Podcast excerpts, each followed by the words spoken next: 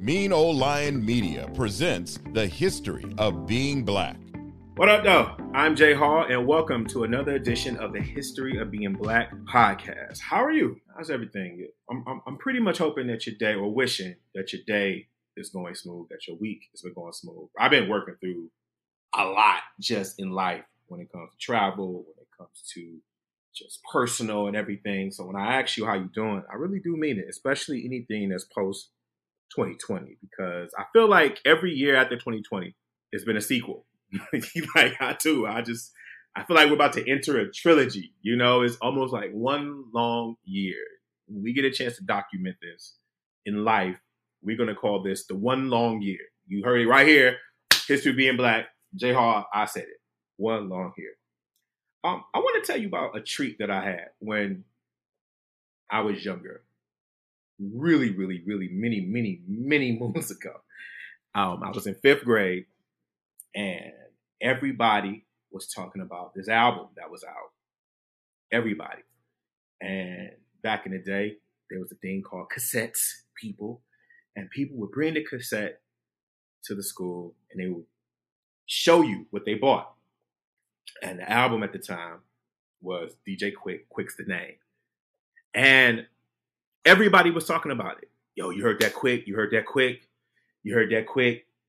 I'm like eight or nine. You heard that Quik? You heard that Quik? You heard that Quik? Hey, yo, you heard that Quik? This is an elementary school. I go home. Hey, yo, the bigger homies. You heard that Quik? You heard that Quik? Anybody heard that Quik? My big homie Rich. You heard that DJ Quik? what is it? What is it? What's what's what's going on? So my guy who lived next door named Roy Taylor, he was my hip hop introduction. He was my guy who had the Word Up magazines and reading all the articles, and he would cut the pictures out and hanging up on his wall. He was like, "Yo, I got that DJ Quik. Let me hear it." you know, I rushed over there. I had homework I had to do. But I rushed over there because I had to hear it. He put the cassette in, give me the headphones. Hit play.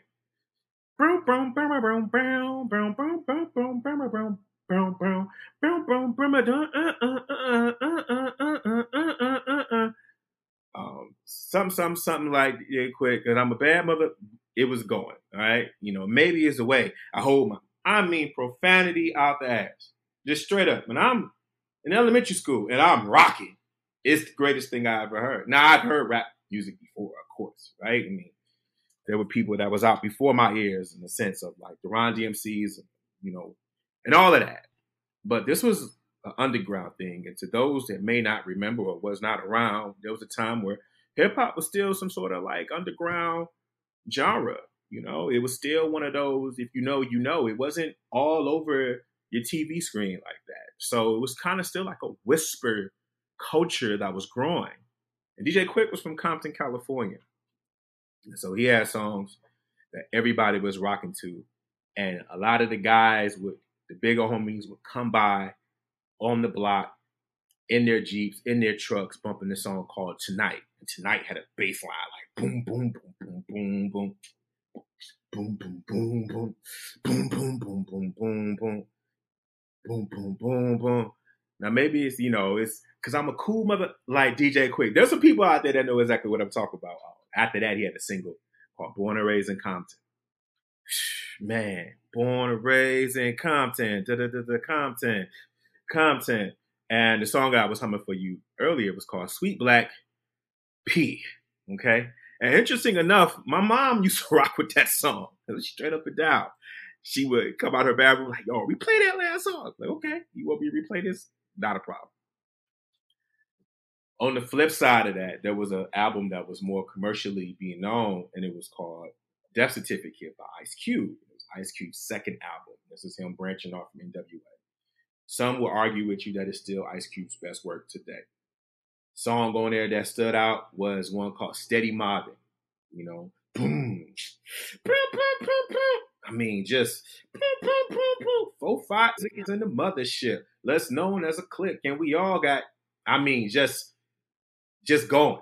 You know what I mean? There was no way you can go and you didn't hear Steady Mobbing.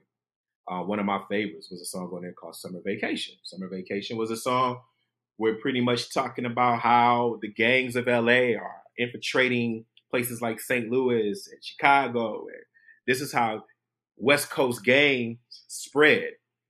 And talking about that and telling that story. My favorite song that I knew word for word was a song called Bird in the Hand. Oh man, fresh out of school because I was a high school grad, but got to get a job because I'm a high school dad. Wish I got paid for rapping to the nation, but that's not likely. So here's my application.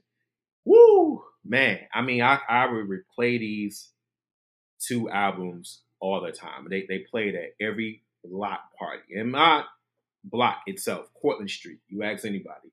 I was 12 Woodrow Wilson back home in Detroit. Cortlandt was the soul of the neighborhood uh, Central High School. Now, to an older generation, that was actually the Motown generation um, um, neighborhood. But our era came in and it was all about the block parties. And Compton at the time, they were hot. Compton, I would say, in present time, reminded you of how Atlanta has been for the past 20 years. You know, there was a bunch of artists that was coming out of Compton. And, you know, I didn't know nothing about Compton. I'm in elementary school, but every rapper seemed to come out of Compton and he knew how to rap. And they were painting these stories and they were vulgar and they was they was descriptive and it was all these things and and as like you're listening to it, of course, NWA, Shot Compton, and all of that, you know, it was related both with the music. You know, talked about the the pimps and the pushers and all of that. I mean, West Coast music was a lot more in your face than East Coast music. You know, for me coming up, it was East Coast music, and I didn't even know there was an East Coast West Coast. I mean, I wasn't paying attention in geography class, but now that I can look back in hindsight, I can tell you that the appeal to it is what they spoke very clearly. East Coast music spoke in a lot of metaphors, things of that nature, and they were talking about their barrels and everything, and I didn't know what a barrel was. But at the time, this music right here was what it was.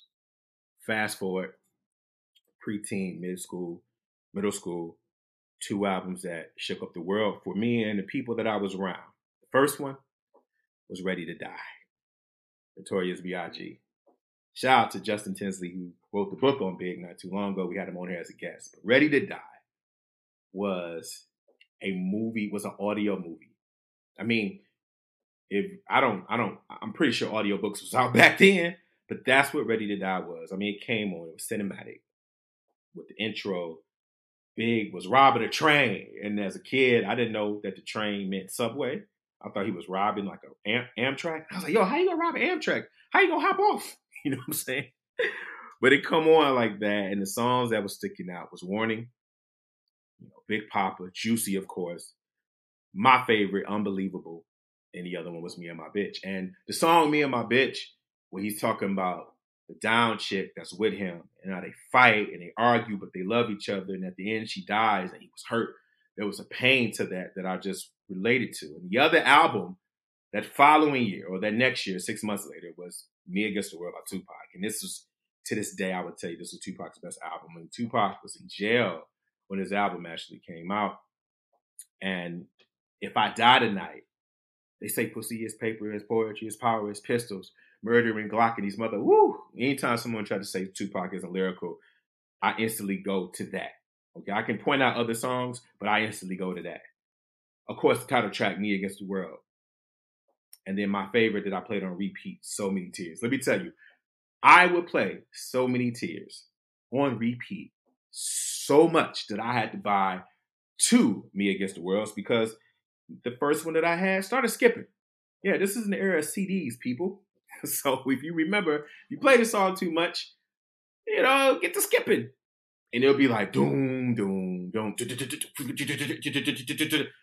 doom, doom. And I played it so much on repeat that I would actually get through the uh, re- repetitive parts. then one day my mom was like, yo, just go, just go buy another CD. Um, and during this time was the rise of a woman who was in charge of an organization that was very anti-rap, C. Dolores Tucker. And this time you had people who were, listen, not for hip hop. Okay. They were not for rap music. They felt like it was degrading. It was dogging women and things that they were talking about. I mean, you had people like the Reverend Calvin Butts out in New York who were taking cassettes, they were putting it on concrete and they were running it over with a, a, steel riller, steel mill. I, I, I don't know. You know what I mean? They was running things. They were running it over in the middle of the street. You ever get a chance, Google that, and it was real. It was a real thing. And as a child growing up and becoming an adolescent, you felt this rebellious nature that hip hop was given. You felt like you had to be on some like us against them. They don't understand us because hip hop at that time, rap music was the first genre that came out that had a total disconnect to the parents that was before us. I mean, even my mom, when she was playing the Parliament Funkadelics and all of that, all of that was still similar to the doo wop in a sense that came out before her. But hip hop was something that was a total 180. Okay. It was not common as now to hear adults playing anything in rap music. I mean, my mom was an anomaly. You know, she liked it. And the most important thing that she loved about the culture and the rap songs that it kept me focused. I mean, trust me, I tested my mother's love every single day. My mother worked multiple jobs. I was always staying at someone's house. She was always working. I was always at someone's home. And the only thing that can actually keep me focused was me listening to rap music, hip hop music. That's the only thing that can actually keep me alive. And trust me, I got in trouble all the time. Like one time I got in punishment for a full year, like a full year. Okay. And you know, it's different. You know, uh, white people tend to get grounded. Black people get on punishment. You know what I'm saying? That's it's just a little bit more severe. Okay.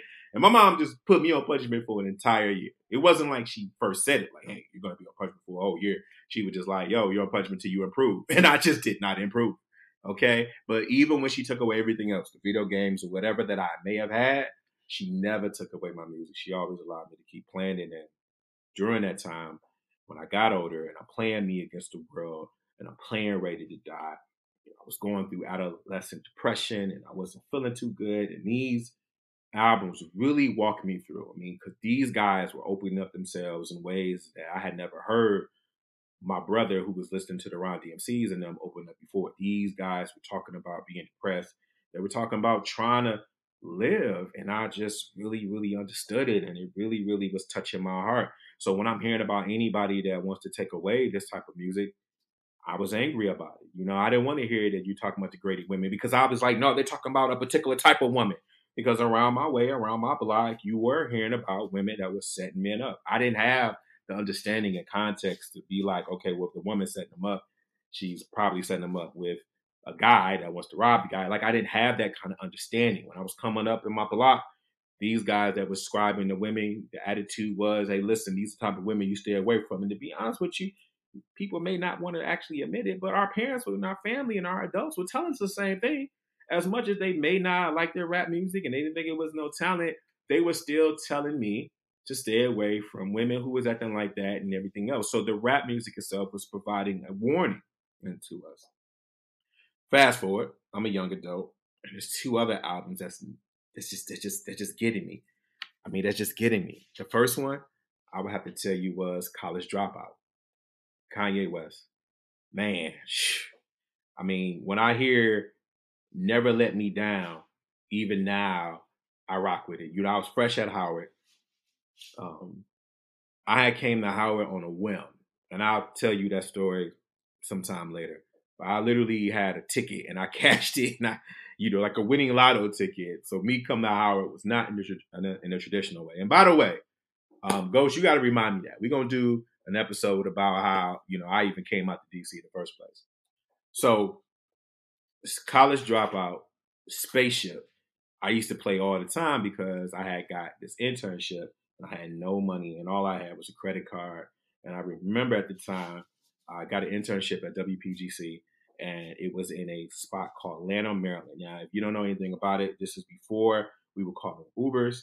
And at the time, Lanham was way out in Maryland, and DC might be a place where you can catch a train everywhere. But once you get out to Maryland, they pretty much just drop you off.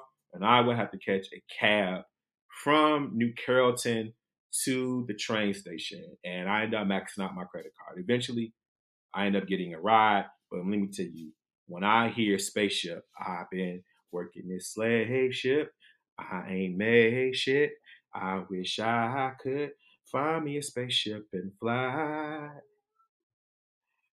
past the sky. When I hear that right there, even to this day, it gets me somewhere. When I hear two words with Freeway, I mean, Kanye was a wizard. I mean, he was bringing people together that you just wouldn't think. I mean, Freeway, Mos Def, I wouldn't think that.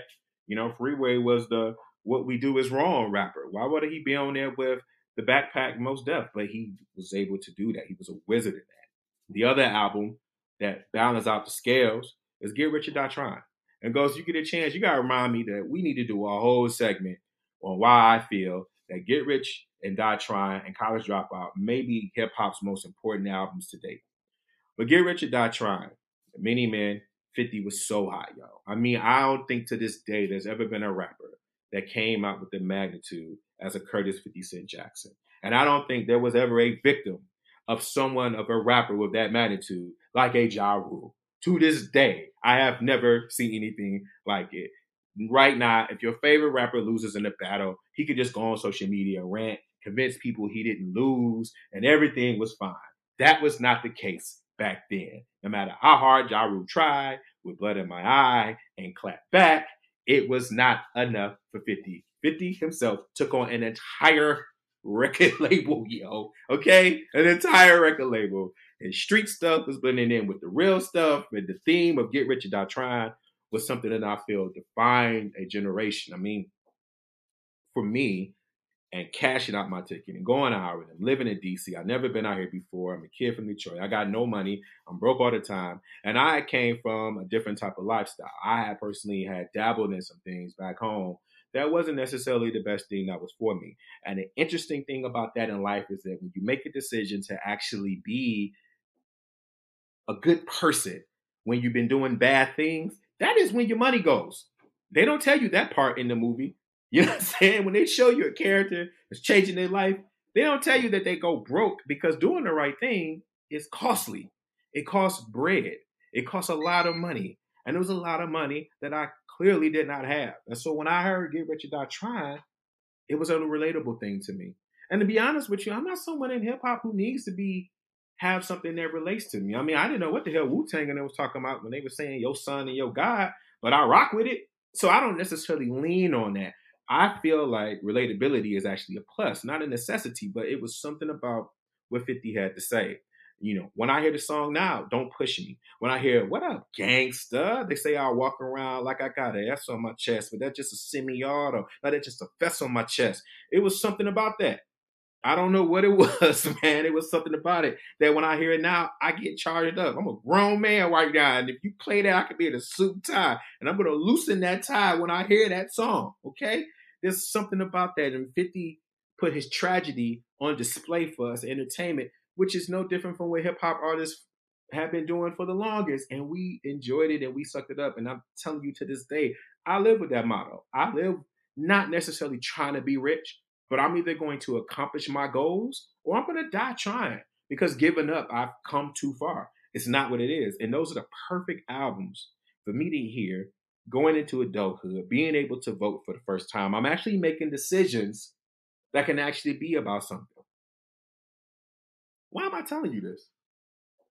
I tell you that because I'm telling you the stages in my life because, yo, I grew up, yo. And for some reason, it feels like hip hop just doesn't want to grow up. I mean, I love this culture. I love this music. There's, there's, there's nothing you can tell me. You cannot convince me that this culture did not save my life. Yes, yo, shout out to you if you going to church every Sunday with your grandma, you getting saved, if that got you there. Yo, God bless you, yo. Yo, and shout out to you if you had a rich uncle or you had like a big family and all of that other stuff. You had all those things that that got you through. Yo, shout out to you, yo. But for me, and individuals like myself, this genre that was created in the South Bronx, it saved my life. I promise you that if it was not for hip hop, I would probably be either somewhere right now behind bars or I probably would not be here to talk to you right now. It saved my life in every form and fashion. It saved my life. And so when I tell you that hip hop refuses to grow up, I don't tell you that as now the old man who is now sitting back talking about, oh, well, all the people back in the day, they were right. I tell you as someone who was heartbroken. I'm heartbroken. Because the thing about it, when you get older and you see something grow, and you've been there long enough and you care about it for so long, you only want to see it go far. I mean, that's with anything. Ask people who buy old school cars to build them up. They want the car, even they sell it. They, they, don't, they don't just sell it to people to get money. If they're to sell that car that they built up, that 64 Chevy or whatever it, it may be, they usually sell it to another person who has an understanding of the art form that they did it to. So when we pass it on to another generation, we want to see it grow. But here's the reason why hip hop don't want to grow up. Because its veterans don't want to grow up. It ain't the youth fault. They're coming out repeating exactly what the adults are telling them that everything is cool. Hip hop did not have enough translators. See, when I was coming up, you had the Source magazine, which was the hip hop Bible. Okay, I bought that magazine. I mean, I'm I'm telling you right now, maybe from 94 to about 20 or 2000 maybe and, and, 8 i had every source magazine i mean honestly if it wasn't for benzino and them taking you know going back and forth with eminem i probably still buy the Source magazine right now. I lived and died by the five mic system and then later on double xl you had people that came out of there like Touré, writer, Elliott Wilson, you know what I'm saying, writer, Rap Radar podcast, who went far and beyond and start doing things that still affect the culture to this day. And you had these translators, you had these voices, you had these hip hop journalists that were coming up at the same time as the rappers themselves, and they were telling us what was going on. You had these gatekeepers of the culture. We wasn't allowing just anybody that came in. And if you came in and you wasn't authentic, you had to go. But somewhere down the line, when hip hop got older and some of them hairlines start going back, for some reason, instead of just, hey, shaving the rest of it off, they kept wanting to wear the baseball cap and, and, and kept wanting to wear their jeans and, and kept wanting to talk about how many women they keep sleeping with. Now, and see, I promise you, I'm not necessarily trying to say there's anything wrong with telling your reality. You know, I'm, I'm not. But as I move on as, a, as an adult man, there are two albums I can tell you that had the same effect on me as the albums I mentioned to you. One was Kendrick Lamar's Good Kid, Mad City. You go back, you listen to that album, and he is telling a story from a concept from the beginning to the end in a day in a life. It's actually a gangster album if you listen to it. The narrative on there, the focus, the story, description, everything, how he felt, about Charmaine and, and gang life and everything, and him just trying to live in that mad city. It was a masterpiece. The second album that I feel that really showcased some good love that doesn't probably get enough shine is Jay Z's 444. Because here you have Hove himself, who is talking about how he, you know, cheated on his wife, the Beyonce, and how he was wrong about it. No excuses, none of that. You know, he sat there and he took that when Lemonade dropped and he was silent. But when 444 came out, he told you, I did it. I was wrong about it. And this is what we should do. And start talking about us investing and everything. And I remember having a conversation with one of my good friends at a barbecue. And he was like, man, no young people going to be listening to no Hove. Nah, he shouldn't have said that back then. I said, brother, him saying that now, Jay Z in his 40s, is going to help the next rapper to be able to say that in their 30s. Hove had to get to a point. If he would have been saying that back then, it wouldn't have been authentic and we wouldn't have heard him back then. He's saying that to brothers like us so we can say that to the younger brothers that we're around. So we can talk to the younger sisters that's around and, start having a conversation. Yeah, we talked about bitches and hoes and all that stuff. We we off that now. But when I when I hear, for example, certain things that happen in hip hop, I am proud. Like there are a lot of hip hop artists now that are doing podcasts. There are a lot of hip hop artists now that are doing fashion. There are a lot of hip hop artists now that are doing other things. They're, they're becoming more personalities, and I rock with that. But the problem is, is that a lot of the voices aren't there to check them anymore. We become a culture, even the journalists and the voices that are part of the culture, unlike those in the past, we become wanting to be down with our favorite rapper. Imagine me being able to meet one of those rappers that I just mentioned to you, and that's what's happening right now. And now you're feeling like you want to be part of the cool kids. Now, why am I saying that? Because I try to avoid this. I, I promise you I do. And, and Ghost, I know you probably get exhausted by this too. I try not to talk about anything that's Kanye West. I do. Number one is by the time you stake on one thing about Ye, even by the time this recording come out, or by the time you tweet, he's going to be on something else. It's just simply not worth it. It's just not. Okay, it's just it just honestly is not even worth it because he moves so fast when it comes to things. Next thing you know, by next week, he's going to be talking about why doorknobs are are killing the black community, and somehow because of doorknobs, he can't see his kids, and somehow he's going to be the next pope. Like it sounds crazy, but it's not really because he can actually be that kind of person who will say that. But when I see about how many times I see people defending him, especially people of the culture, when I see that he's able to go on certain platforms now, mind you, him going on Fox News, him going on CNN, that's not of the culture, right? They're fascinated by this guy. And they're going to keep giving him platforms for him to speak, especially if he's speaking towards something that they're of their liking. I'm talking about shows like The Shop that recently was saying, hey, you know, we invited him on there and we encouraged discourse, but we decided not to air it. Well, what did you think he was going to say? What did you think he was going to do? What did you think he was going to go in there and do to you? Anything? He's been having a whole press run for the past whatever years. What do you think he was going to do? And then you have when he went on Drink Champs. And by now you kind of know the details about that whole story. And the episode got taken down, but it don't even matter because some of the savvy tech people have already downloaded the episode and put it up on their subscription page on YouTube. So you can still watch the episode. And he goes into a lot of rhetoric about the Jewish community, all the stuff that I hate that I'm repeating.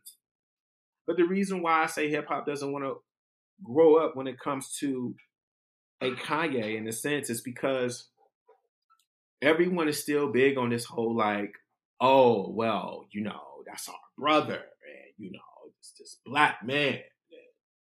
You know, we should, you know, let him go and, you know, keep letting him go on. And things of that nature. And then you got other examples, like with the Tory Lanez and Megan Stallion, right? We got a whole shooting that mayor that that took place. Megan accused Tory of shooting her. Now, I'm not gonna get into the details of all of that because there's a bunch of things that are going on in that. But let me tell you what I wasn't cool with. I wasn't cool with seeing a bunch of hip hop stars just everybody just embracing Tory on some like yeah, well, you know, I'm hearing Meg sleep with a lot of people as if she was deserving of getting shot because she sleep with people. What in the hell are we talking about? Like, are we still on that? Like, is that what we still on? Are we still on caring and giving a damn about what what woman slept with and and determining that is a factor of what kind of abuse she should be able to take? Like, what are we what are we really really talking about? Listen, at bare minimum, okay? I love Thriller the album. I do. And I understand its impact, okay? But I dare you to tell me what kind of thriller like level did Tory Lanez drop to make all y'all jump on board to be on some like, yeah, yo, we gotta defend him at all costs. like, when did that happen? And even at bare minimum, if I don't know nothing, because I'll tell you, I don't know nothing. If it came out that everything was a big lie, then yo, so be it, yo. But even in the way that Duke Tory Lanez was handling the situation by dropping the albums and the tweets and everything like that, that alone should be enough of nothing else to keep a distance. Like, hey man, you got to work that out. Like, how many times have we had a friend of ours that's going through some things and they wilding or whatever? You kind of just be like, all right, man, I'm gonna let you handle that for a second. You know, you my man, or maybe you're not my man, but you know, you got to figure that out. I can't really come around you right now. Or do we not do that? why are we not holding artists like accountable? And I'm not talking about the fake outrage or like the cancel culture in that sense. I'm talking about the fact that Kanye can go around saying whatever he want and, and doing all this misinformation and everything like that, and everything is fine because he makes good music. No, uh, it it no, it's it's it's not okay it's not okay that he can go around and just saying everything he want and just saying misinformation. No, no, saying lies. Like at this point, it's not even misinformation no more. It's just straight up lies, and it's not okay that he could just go around and just say lies, and it always see to be this audience of individuals that are just defending of him. Like why? And when I say defending, I'm not saying you on there defending exactly what he's saying, but even if you're allowing him to come on your platform knowing there's not going to be a reasonable conversation or a phone call to check, where we at? Or the fact that Russell Simmons can go in and out of town despite what he's being accused of and not publicly really deal with the situation as much as we would like and just kind of just pop up here and there and everybody just gets a photo out. And mind you, these are my heroes, yo. And I'm not sitting here in no glass house, yo. I am F up flawed, okay? Okay, I have made my bed. I have been wrong, okay? I am not, I'm not sitting here like no angel. Because the way the wave of society goes now, by the time you sit there, you call yourself calling somebody out, somebody's gonna be right there to call you out. So you gotta be prepared to take it as much as you are there to dish it out. But this culture, this hip hop culture that refuses sometimes to accept that it's getting older. Like hip hop just turned 50, yo, which that is still young. There are just certain things that you wish that we are just not dealing with anymore. And yes, these albums have helped us. They've they've got us to this point in his life, and they got us there. I just told you, get rich or die trying. Like it, it got me there. But there should be no reason why I would want to defend any kind of antics that I see that I don't agree with with 50 Cent. That should it should be nothing in that, right? I mean, it's definitely hard to separate sometimes the art from the art form. But at the end of the day, when it comes down to it, we should all be able to call a spade and, and, and call it for what it was. It shouldn't be a case of you feel like, oh, well, the black man is just being tore down. So we all got, come on, make it off that. You're acting like some of these brothers out here, been out here on the protests or whatever in this line. And when you take someone like Kanye West, he is one to be black when he wants to be. And, and, and next thing you know, he's praising some sort of white Walt Disney, like you know, he he wants to be on that, and he uses us as a culture when he feels like it, or the fact that we allow voices of, of podcasts and just to come out with no knowledge of the past, of respect for their culture, and just dismiss our legends, dismiss everything that's there. And yes, there's some accountability that has to be put into that place. Because why? A lot of the elders, the elders in the culture, you were dissing what you didn't like, and you in turn were doing the same thing that elders did to you when you were on your come up, and that's not right. So if I'm a young person, I wouldn't necessarily want to listen to you either. But somebody got to be the individual in the room to say, yo, you know what? My fault and usually is the one that's supposed to be older and wiser. My fault. Let me hear you out, youngin, and let me hear what's going on. Because if I can hear you, then I can tell you why this rant that you're hearing, you shouldn't be listening to. I should be able to tell you those type of things. I was having a conversation with somebody back home, and somebody who's a dear friend of mine. I've been knowing for years, like half my life he was really big on Kanye West is a genius. And I'm like, well, you know, why? He's like, because, man, you know what I'm saying? He's doing all this, this, this, this. And he was given this reasoning that I, I couldn't necessarily quite comprehend. But at the end, he chalked it up with, well, he's making money. And this brother's older than me. And I'm saying to myself, like, yo, we're still defining success and wisdom and we're comparing it to money. Like that, that's no difference than what we thought 20, 30 something years ago. We should be past that right now. We know that that is not what it is. Like we know wisdom and knowledge does not come from the amount of bread, money that a person has made. Like we we should know that. Kanye West being a billionaire, or, or Tory Lanez being successful, or 50 Cent being successful, or any of these any of these men, any of these people, them having the amount of money doesn't mean they're right on every single thing. It should be a situation where it's like you going by what they say, and it should not matter if they are working a nine to five job, they're a, a gold selling rapper, or they're a multi billion dollar producer and fashion mogul. None of that should matter. What should matter is where they're going and what they have to say and how are they living their life and how are you growing from that. Like we should encourage each of us to like grow. And if you somebody that's ever left home, whether you did in the military or you went to college, you know that struggle of when you come back home and you visit, how your friends or certain people in your life and family members refuse to allow you to grow. They feel the need to want to chop you down before you even say anything. Oh, I know you acting like you don't eat no cheese, nigga. Okay? Because you know when you was young, you know what I'm saying? I used to give you like, yo, what is all that? I don't like cheese, bro. I, I don't I don't want nothing. I'm good. Like, what is all of that?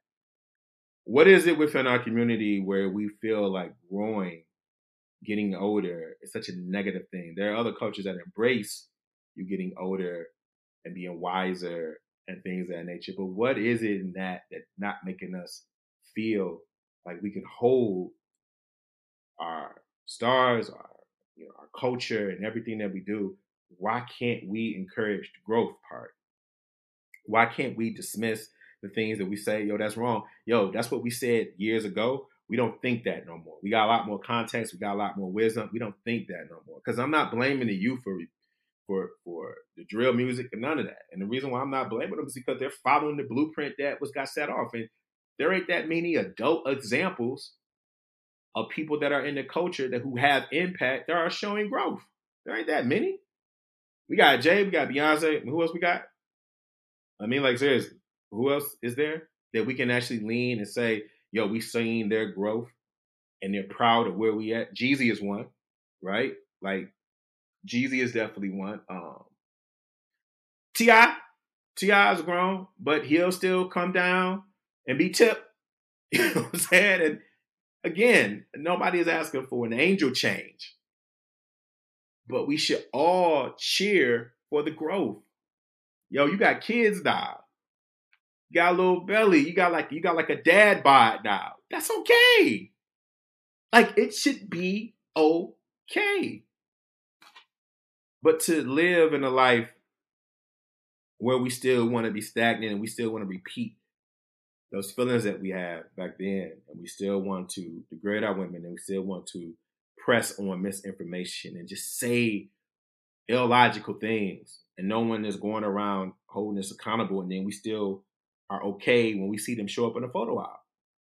Like I don't want to hear none of this stuff about Kanye just because he's made rappers mad.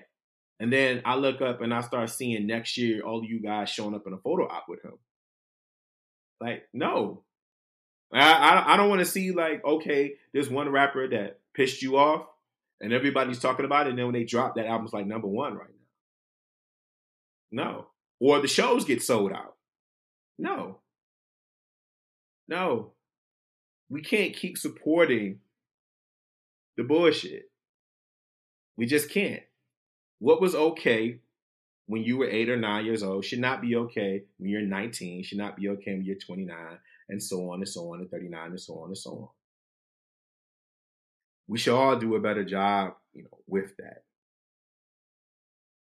And as I say that, I even ask challenge myself to do a better job in that to challenge myself to not necessarily support certain platforms that I know just about negativity. Try not to support certain things that I know that are problematic. I try to do my best, you know, and I'm trying. And I try to hold myself accountable and I allow myself to be checked. So even when a friend may check me about an attitude or a response that I may have, some insensitiveness about myself, I allow that. I open my ear and I listen because I love myself. I love this culture. I want it to grow. I want myself to grow. So just like I'm asking of all of us to do it, I'm asking for myself in that because I grew up with this and I know you grew up with it too. I know there are some albums and there are some moments that you can remember that was the foundation of your life. Okay. I got a homegirl right now. She'll tell you Dangerously in Love by Beyonce define her as a woman. There's nothing that you can tell her about that album right there. But that does not mean that if Beyonce was to come out tomorrow and say all black women need to get weaves because their head is nappy, that she should just rock with that. it should be no reason. Okay? No matter how much that might have defined her adulthood and her womanhood. No. Yo, these people are not gods, yo. And this culture was designed intentionally as a reflection. It prided itself at one point of showing America what it was doing to us as Black Americans. But we also need to have that mirror at ourselves and be like, yo, have I grown since X, Y, and Z? Have I done that? Have I? From your first album that you bought and how you felt when you hit play for the first time and that feeling you felt, has there been growth within yourself now versus what it was some years ago? My wish for it is for it too, and my wish is for you to grow. My wish is for this culture to go first. I hope I made sense to you. My wish is that I made sense to you, because if I didn't, then we in some trouble. that does it for this episode of the History of Being Black. I feel like my blackness is elevated. As usual, yo, if you agree, you disagree, you can always follow me on all social media platforms at J Society. Be blessed from successful. Talk to you soon. The History of Being Black is hosted by Jay Hall, executive producer Ken Johnson. Find the History of Being Black podcast on Apple Podcasts, Stitcher, Spotify, iHeartRadio, Audacy, Amazon Music, or where you get your podcast. Find the History of Being Black podcast on IG at The History of Being Black. Follow the Mean O Line Media Podcast Network on IG at Mean O Line Media. Get the Mean O Line Media app in the App Store or on Google Play. The History of Being Black podcast is a Mean O Line Media production.